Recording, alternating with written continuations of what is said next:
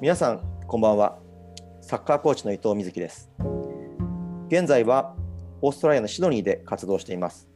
このポッドキャストではオーストラリアのスポーツの事情や私自身が現地でコーチとして体験していることだからこそ語れること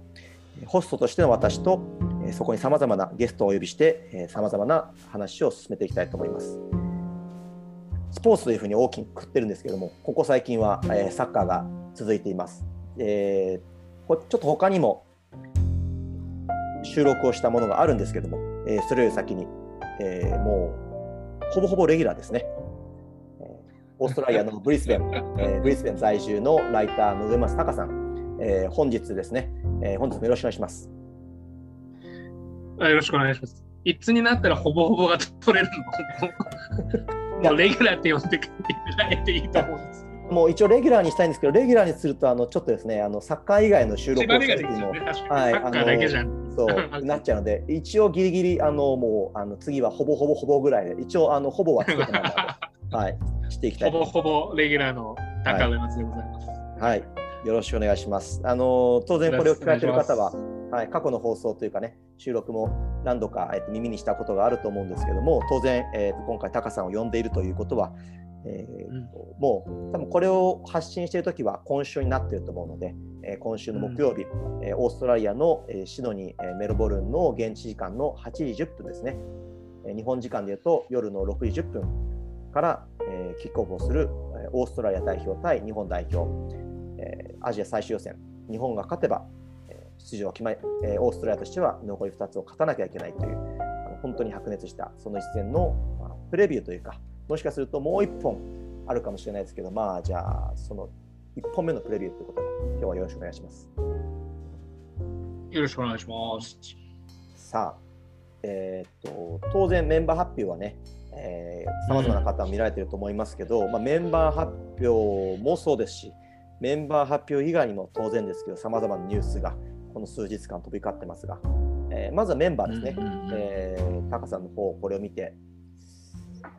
妥当だったかどうか、まあ、この選手は妥当だ、もしくはあこの選手はサプライズだ、えー、そういうのも含めて、うん、まずは第一インプレッションというか、ファーストインプレッションをお聞かせください。もうサプライズも何もね、これ監督の恣意的なものじゃなくて、もうコロナが降りかかったかどうかってあれなんで、やっぱそういう意味ではね、当然やっぱ皆さん見ても分かるレベルで言うと、まあ、ROMA が入ってないっていうのはすごく一番大きいと思うし、まあ、コロナでね、あそういえば、あの今、さっきリリース来てたけど、クレイグ・グッドウェインとジャクソン・アバインもアウトみたいなんでね、相当また、これでガラッと入れ替わってくるんで、ううん、本当にコロナの直撃を受けてる、特に中盤は壊滅状態なんで、まあ、招集、その分、彼らがダメな分、追加招集来てるけど、やっぱ追加招集の選手っていうのはもともに入ってなかったっていう時点で、まあ、セカンドチューズでいいかなわけで、そう考えると彼らが先発するっていう可能性は低いと考えると、うん、先発の顔ぶれをちょっとこう頭の中で組み立ててみて、え、大丈夫なの？っていうぐらい、逆に言うと本当に、今、当初18日に発表された時点でも初招集がこの後に及んで、えー、っと、何人？4人、5人。っていうは、あの森保さん、ポイツさんと比べたら真逆というか、うん、まあ、こういうタイミングで、まあ、必要に迫られた部分があっても、まあ、思い切って、まあ、腹据えて、据えたのかな、みたいな感じの印象だよね。うん。いやもうちょっと本当におなじみのもしかしたらね僕らみたいにがっつり追ってなきゃおなじみのない名前がずらっと並んでると思うんですよ。日本の方的な視線で言うとね、うん、だから今までにない緊急事態なんじゃないかなという気はします。うん、あのまあ、これを収録しているのがね、あの本当に日曜日の夜で、あと私自身が本当にさっき、タレントハックスの、えー、普段やってるトレーニングから久々にあの皆さんはなかなか日本のニュースだとそんないっぱいはね流れてないと思うんですけどシドニーは3週間ぐらいもう本当ずっと豪雨があって、あのもうある地域、まあ、シドニーだけじゃなくてもニューサウスウェーズって大きい地域ですけどあの当然ブリスベンの方もそうでしたとそうだったと思うんですけどあって、まあ、当然当然トレーニングができない、まあ、トレーニングができないレベルじゃないこの被害も出てるっていうことでようやく今トレーニングが再開してっていうのもあってトレーニングさっき帰ってきて、まあ、タカさんと話してたら「いや2人あのアウトになったよ」って聞いて「えマジっすか?」みたいなあの本当にその話をさっき直前にしてた。これはね今出たように、まあ、ものすごく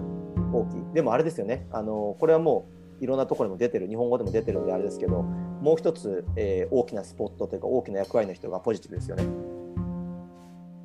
えー、っと、そうですね、監督さん、グラナーなんと2回目の観戦でございました。えー、っとね、18日に、まあ、合宿立ち上げっていうか、来れる選手たちのその、まあ、合宿立ち上げっていう日だった、今回の、キャンペーンの指導日だったみたいなんだけど、そこでのチェックで陽性が出て、もうそのまま即隔離で、今、か陽性出た場合、こっちのルールだと1週間、ね。だから1週間ってのは実はちょうど試合と思。うん、うん。っていう、試合当日の朝に陰性証明ができれば、えー、そのまま隔離が明けて、えー、ベンチ入りが可能っていう、もう綱渡り状態。だからまあ事前のこっちに入っての合宿に関しては、まあ、当然まあリモートでいろいろやるにしても、フィジカルで準備に入れない。もうこれはものすごいマイナスだし、うん。これでやらなきゃいけないっていうのは、やっぱりちょっとオーストラリア的には誤算も誤算だし、うん、もう本当にコロナ禍という災いが本当にここでドンと来たなというのは本当に、うん、まあ、他でもないアーニー自身がそれは感じてるだろうし、うん、そうですね。覚悟を決めて、もうやれることやるしかないって感じだよね、正直ね。うん。もうこれはなんか予想でしかないんですけど、あのこう長年追ってきた立場からしたらどっちに転ぶと思いますか？大きく分けて。例えば、まあ、監督の、えーと、アーノルド、まあ、アーニーがいないからそれがポジティブにいや、えー、と別に彼のためだけじゃないですけど、まあえー、とさっき出たようなアーバインもそうですし、まあ、アーロン・ムーイもそうですしグッドウィンもそうですけど、まあ、グッドウィンの場合はねポジティブっていうよりか close contact や濃厚接触に当たる、まあ、でも結局来れないことに変わりない。それでもこの崖っぷちでって言ってそれがエネルギーの方に行くのかまああのもちろんこうやって連鎖していくといやちょっとこれはもうっていう、まあ、そっちの負の連鎖というかネガティブな方にえ、私も当然長くいる、ねえ、しかも追っているのも含めてオーストラリア人の気質的にもどうですかね？逆にね、そのまあ後で水木君にも答えてほしいんだけど、コーチとしてもし自分がね、そういう想定した立場、状況に置かれた時にどうなのかっていうのを多分ちょっと聞きたいところであるんだけど、まあ、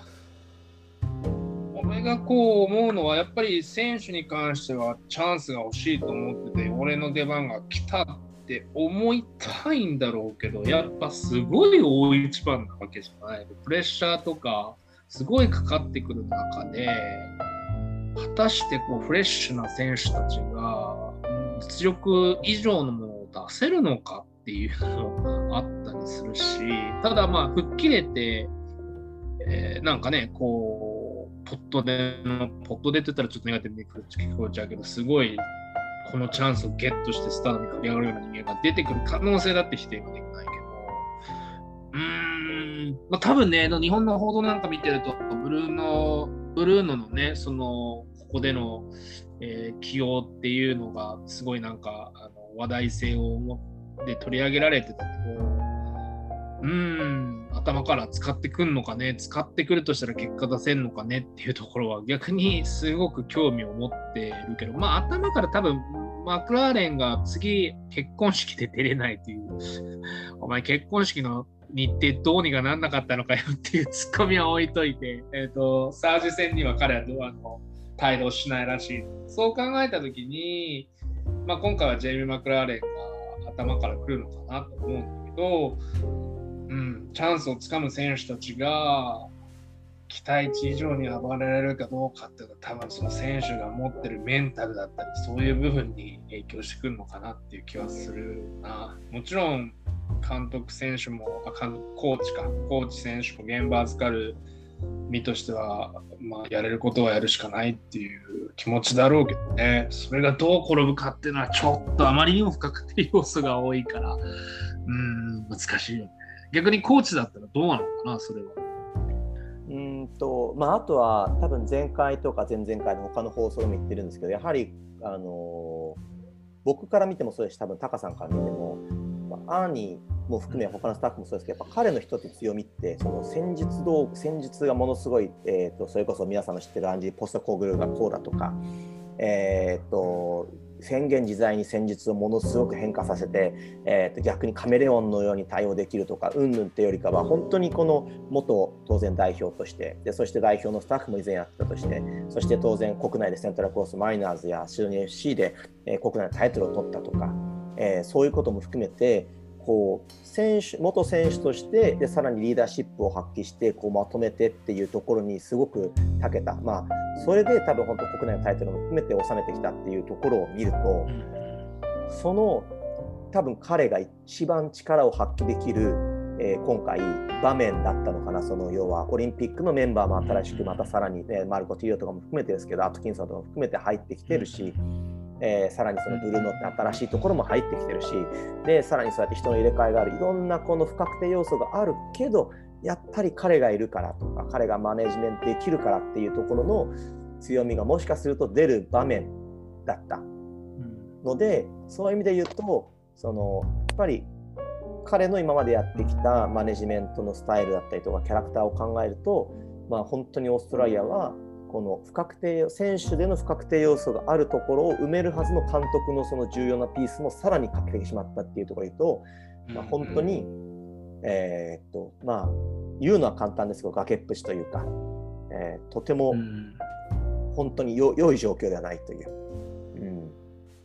ていうのは間違いないですし、本当にそれは、そういう意味で言うともしかするとこれが、えー、っともうシステムとしてこうなっていてえー、っともうある程度配置も決まっていてでもちろん選手の選考にももうある程度方向性が決まって最悪ここの選手が出たらこういうふうに置いておく。最悪この選手が出たらこうやって置いておくっていうものが決まっている中での監督がいないもしくは選手がいないだとまあでもやりたい方向は決まってるから、えー、最低限この役割を改めていけばっていうふうになったんでしょうけどまあ何かの話してるように多分アーニーとしてもうこういうふうなスタイルででこういうふうな味だから彼彼どの選手をどこに置いたんだっていうものがある意味ないのでだからちょっと本当に読めないっていうのはあります。そうね、だから本当、あまりにも不確定要素が多いから、スタメン予想とかちょっとまだ怖くてできないね。だからそれはちょっと、もし2回目が、次回があれば、次回にちょっと置いとこうするのね。うん、でもね、逆に日本の人も、よっしゃ、オーストラリア戦力低下とかって思ってるかもしれないけど、まあ、当然大阪、大阪とかあったし、こっち来てから何が起こるか分かんない。こっち来ちゃったら、あれでしょ？追加招集で日本から呼ぶってできるのかね？何日前までできる？ちょっとその辺のレギュレーションがはっきり分からんけど、やっぱりそうやってもし呼べたとしてもね、急遽呼ばれる選手のコンディションなんてあれだろうから、やっぱり原油戦力大阪栄が抜けたのは痛いだろうしね、なんか、うん、まだ何かあるか分からんよっていうのはちょっと思っといた方がいいかなっていう気がする。うん、そうですよね。だからそういう意味で言うと、おそらく今出たように、まあ、最悪、このついてから、まあ、この合宿中に、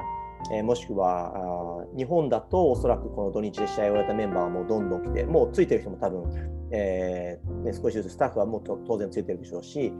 選手もこれから続々とヨーロッパ組も作ってなった時に、まあ、この、ね、ジャクソン・アーバインの件もそうですけどヨーロッパでプレーしている組は結局向こうで出ちゃって出発前の PCR やったらアウトだったから来れないっていうのもあると思うしでそうなった時に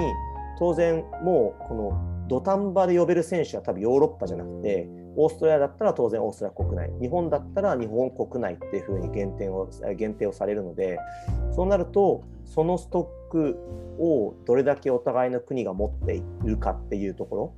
えー、っていうのも当然鍵になると思うのでだから当然もうもうもうその辺はね、えーと、第2の候補第3の候補第4の候補多分各ポジションごとに3人か4人ぐらいは多分リストがあるはずですから。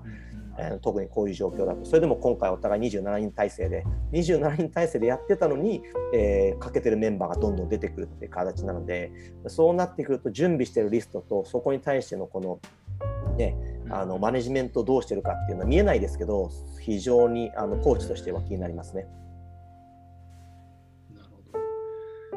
まあね、けあのコロナに話がね、いっちゃったけど、怪我で言うとさ、あのー、セルティックの試合でトミー、途中で結構やったよね、なんか、うん、あのー、足痛めて、うん。だからそれがどの程度回復してくるかもあるし、多分あのー、その状態で飛行機乗ったらね、乗った飛行機で長期移動したことによって悪化する可能性だってあると思うし、レッキーだっていまだにグローイン回復してないから、ここのとこずっと試合出てないしって考えて、この2人の回復が間に合わなかったら、果たしてこう中盤から上のポジション、人が経験っていう意味でね、うん、あのこの大一番で経験のある人間がこっそり抜けるっていう状況があり得るから、うん、もうスーパーエマージェンシーだよね、この状況は本当に。うん、なくても、今のメンツ、フルのメンツが揃ったとしても、やっぱ日本とオーストラリアの実力差っていうのは開いちゃってる現状は実際にあると思うから、うん、そこに比べ、そこでいて、まあ、日号戦っていつもフェアでね、クリーンなすごいガチのいい勝負になるから、見てて面白い試合が、まあ、見ててとか、見応えのあったりこうすることが多いんだけど、なんか今回みたいにホームなのにホームのアドバンテージがあない打ち消されるぐらいのこう戦力差が出ちゃってるっていうのは最後のガチ最後の事実上ガチ最後の日豪戦がこういうことになるのは本当にコロナ余計なことしてくれるよなっていう感じだよね。飛車角落ち以上になりかねないっていうのは本当に残念です。いや、はい、もう本当にまさにでもう多分誰しもがもちろんこう日本サイドの人は日本に勝ってこれで行ってほしいって決めてるしオーストラリア当然ね、うんうん、あの2勝してそうなんだよ。俺だって当然日本が勝ってほしいんだけどやっぱりいい試合してオーストラリアもやっぱさすがだよねと思ってグッドルーザーになってくれるなり次につながるとかね、多分オーストラリアのファンの人は結構ね、もうこの国プレーオフ慣れしてるから、うん、もういいよ、ここは切り替えてプレーオフ、茨の道だけど、なんとか拾ってやっていこうよ、そのために大きな変化が必要だと思ってる人も結構多いと思うから、そういうモードなんであればね、なんかこう次につながる負け方とか、あ感じなのかなと思った時に、まあ、ここでね、あの経験のない人に大一番を経験させて、さらなるこう、あの成長を促せるっていうのはポジティブなのかもしれないし、うん、うん、なんか万全の状態で見たかったなっていうところで残念っていうのは先にそうですね。まあ本当120%日本寄りに言えばチャンスは増えたっていうことだから、日本人として喜ばねいかんのかもしれんし、そうですね、そこはちょっと複雑やね。うん、でもあのこれはねさっき言った変わるってところで言うとこれはあのまあ、今までもそうですけどこう日本もそうですオーストラリアも結局ずっとワールドカップ出場を決め続けてるわけですよね。でやはりこの国全体として何かを変えようとか、まあ、そのスポーツに限って言うと、まあ、分かりやすいところで日本だったら柔道がそうですよね柔道が、えーと、ロンドンでメダルが、えー、史上初取れなくてでそれで大きく改革をもあの求められてそしてリオそして東京都っていうふうに大きく変わっていってでまた大国に戻っていったっていうことのようにもしかすると日本もそうですし、オーストラリアもまた出れない、要は今まで出れるのが当たり前だったのが、どっかで出れないってことがあるから、えー、これが例えばドイツの例であったり、スペインの例であったり、他の国もあるような、そういう意味で言うと、そうなってほしいですけど、一番望まないのは、オーストラリア側がこれで今回負けて、まあ、プレーオフに進んで出たとしても出れなかったとしても、いや、やっぱりあの時にコロナがあって、誰々が出れなかった。えー、もしくは当然監督のアーノルドはいなかったからだよねっていうそっちの方にこうエクスキューズというか言い訳というかそっちが持ってっちゃっていたらもしかしたら分かんなかったのにねっていう風なストーリー。そういう風にはならないでほしいなっていうことはすごくオーストラリアで、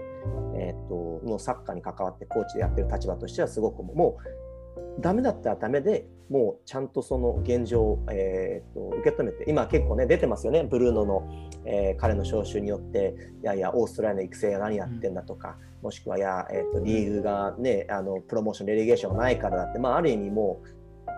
ういろんなものを今言いたい放題言える状況ではあるの。特に負けたら多分そういうのがもう一気に出てくる。その代わりと一気に出てくれば本当にそこにじゃあ誰がえーと、そこに注力というかエネルギーを割く。変わるんだよ、ね、どこにじゃあ誰が本当にエネルギー、えー、エネルギーだけじゃなくてお金を割くんだ。じゃあオーストラサッカー協会は何をするんだ各プロクラブは何するんだって議論が本当に一気に進まなきゃいけなくなると思うんですけどこれでさっき言ったようなメンバーがいなかったからとか何やらっていうとこに、えーと、もし重きがいってしまうとその議論にすらならなくなってしまうっていうのは、えー、ちょっと恐れてるところですね個人的には。だからやっぱもう日本人としては日本に勝って決めてもらいたいっていうのはもちろんあるけど、まあ、オーストラリアサイドのちょっと寄った視点で言うと、やっぱチャンス、ここでチャンスを得た時代を担う若者が、結果なり自信なりをこう得て、あの試合一つの転機だったよねって。で、日本から見てもオーストラリア格、なんか記者がコーチだった割にはすげえやっぱ、あのいいサッカーしてて見応えあったよねってあの時デビューした彼が今こんだけすごくなってるよねみたいななんかそう将来的なねポジティブなストーリーの発信点になれたらいいのかなっていう気もするしやっぱニック・ダゴスティーノとかねまあそういうポテンシャルを秘めた選手もねだが本当3年前2年前までロアに行ってここまで伸びると本当思ってなかったんで、ね、今もうあのー、ね神戸との試合でもさあの大活躍だったしこれだけの伸びしろがある選手がいるわけだから、やっぱ何がどう負けるかって分かんないし、マルコ・ティリオもそう。いう意味では、マルコ・ティリオもそうだよね。でも、フォラミ、今回追加招待されたベン・フォラミだって、イングランドでブレイクスルーできなくて、ビクトリーにレンタルで出されて、ビクトリーで結果出して、そのまま完全移籍に戻って、今はもう本当一番もうね、ロビー・クルーズとかをベンチに追い追いやってるからね、マルコ・ロハスだってベンチスタメン、彼のせ彼のポジションを取られうん。いやもう本当そうですね。そういうフレッシュなね、あのメンバーが。それがこういい形で現れてくれれば、うん、明るい未来が少し見えるのかなっていう気もします。うん、まあ、だから世代交代のあれがまた一つ回ったと思えばいいし、うんそうすなならないといかんと思うんで、そういう意味では、うん、まあ本当に災いも転じて福となすじゃないけど、うん、ポジティブな結果が出れば、振り返ってポジティブ、あれがなんかのこう転換期だ、転換点だったよねと思える試合になればいいのかなと思うし、まあ日語、俺はいつも日語戦名勝負数え歌って言ってんだけど、まあその中でもこういう、ここまで戦力差がついて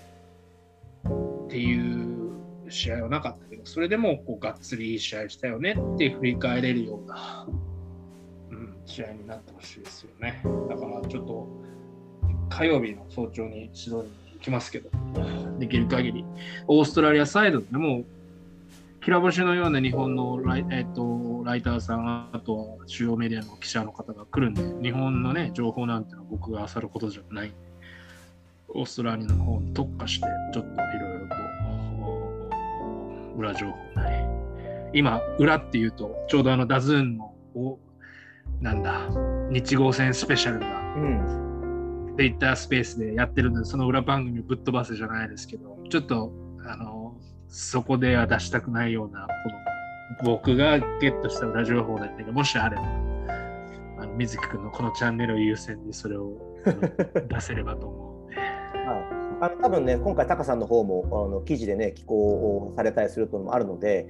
はい、明日、コーチに一発目出ますんで、ぜひ読んでください。お願いします。明日って、もしかしたら時間差ついちゃうのかもしれないけど、にと21日の月曜日ですね。はい。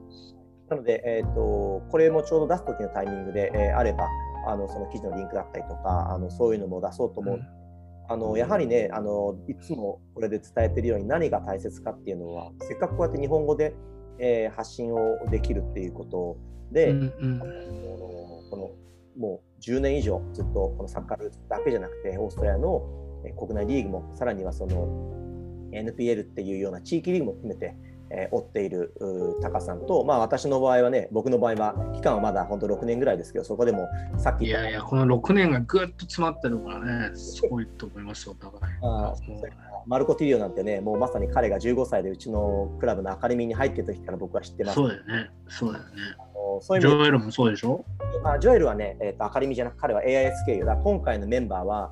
A リーグが前から、えーとまあ、国会に飛び立ってたメンバーや AIS がまだ起動した時に AIS を経由してって A リーグに出てった。あそうか。ジョエルはその最後というかあれだね。じゃあね、うん、そうなんですよ。とかあとはマルコ・ティリオみたいに、えー、全く、えーと要はえー、AIS を絡まずに、もう A リーグのアカデミーの立ち上げから入ってる選手、そういう意味で本当にさまざまな選手。ということを考えたら、そのあれだね、テリオは一つのその J, J じゃないや、A リーグの育成からって上がってきた最初のこう、あれだね、プロあのー、あれだね、成功例というか、そういう意味で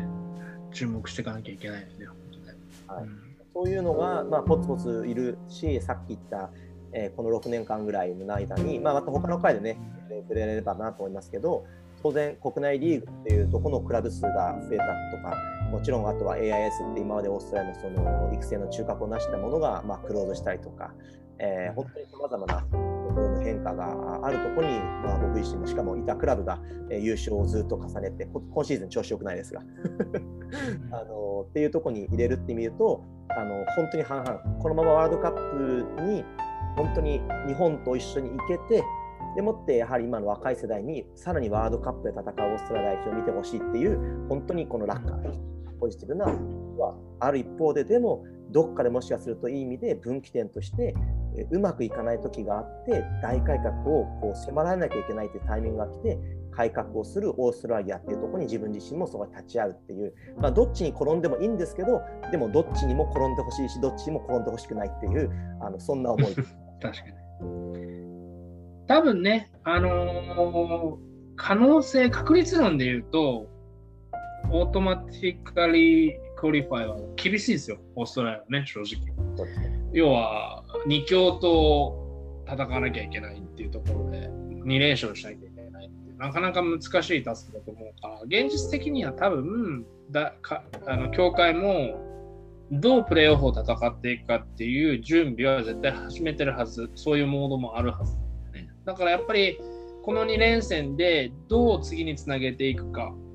でその先に監督交代があるのかないのかも含めて、うん、なんかこう、もう少しこう、中長期的なビジョンで、あのー、見たいな、そういう視点も忘れないようにしなきゃなっていう気はします。なんかやっぱアンニーのままでいいのかっていうのもあるだろうし、やっぱこの国ね、グースヒディングの成功体験、まだに引きずってるからね、ああいう実績のある選手を、監督をプレーオフに連れてきて劇的に変えて、なんか、プレーオフ今回2段階じゃない？アジアの後に。ね、えっと、南米との、南米の5位だっけ？というのが控えててっていう二重だから考えたら4試合あるわけでね。なんかここで劇的に、それこそ名前の上がってる、あの強靭と呼ばれるあの方が果たして来るのかどうかも含めてだけどさ。そうですね、うん、多分高いと思いますね、値段が。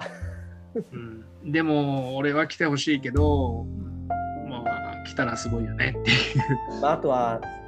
そうなるとこの言語の問題があるので、えーと、そういう意味で言うと、うん、まあ、彼みたいな人を呼ぶと当然、えーと、この前もやったクラブでも当然通訳を入れてやったりとかしてたので、うんうん、そういう意味で言うとやっぱりすぐパッといろんなものを落とし込んでいろんなものを結果出さなきゃいけないっていうと、まあえーと、と英語を第一言語にしてなくてもいいですけど、まあ、今までの系列やっぱ、まあ、ヘディングは通訳いらなかった、ね、そういらなかったその違いはあるかもな。そうかもね。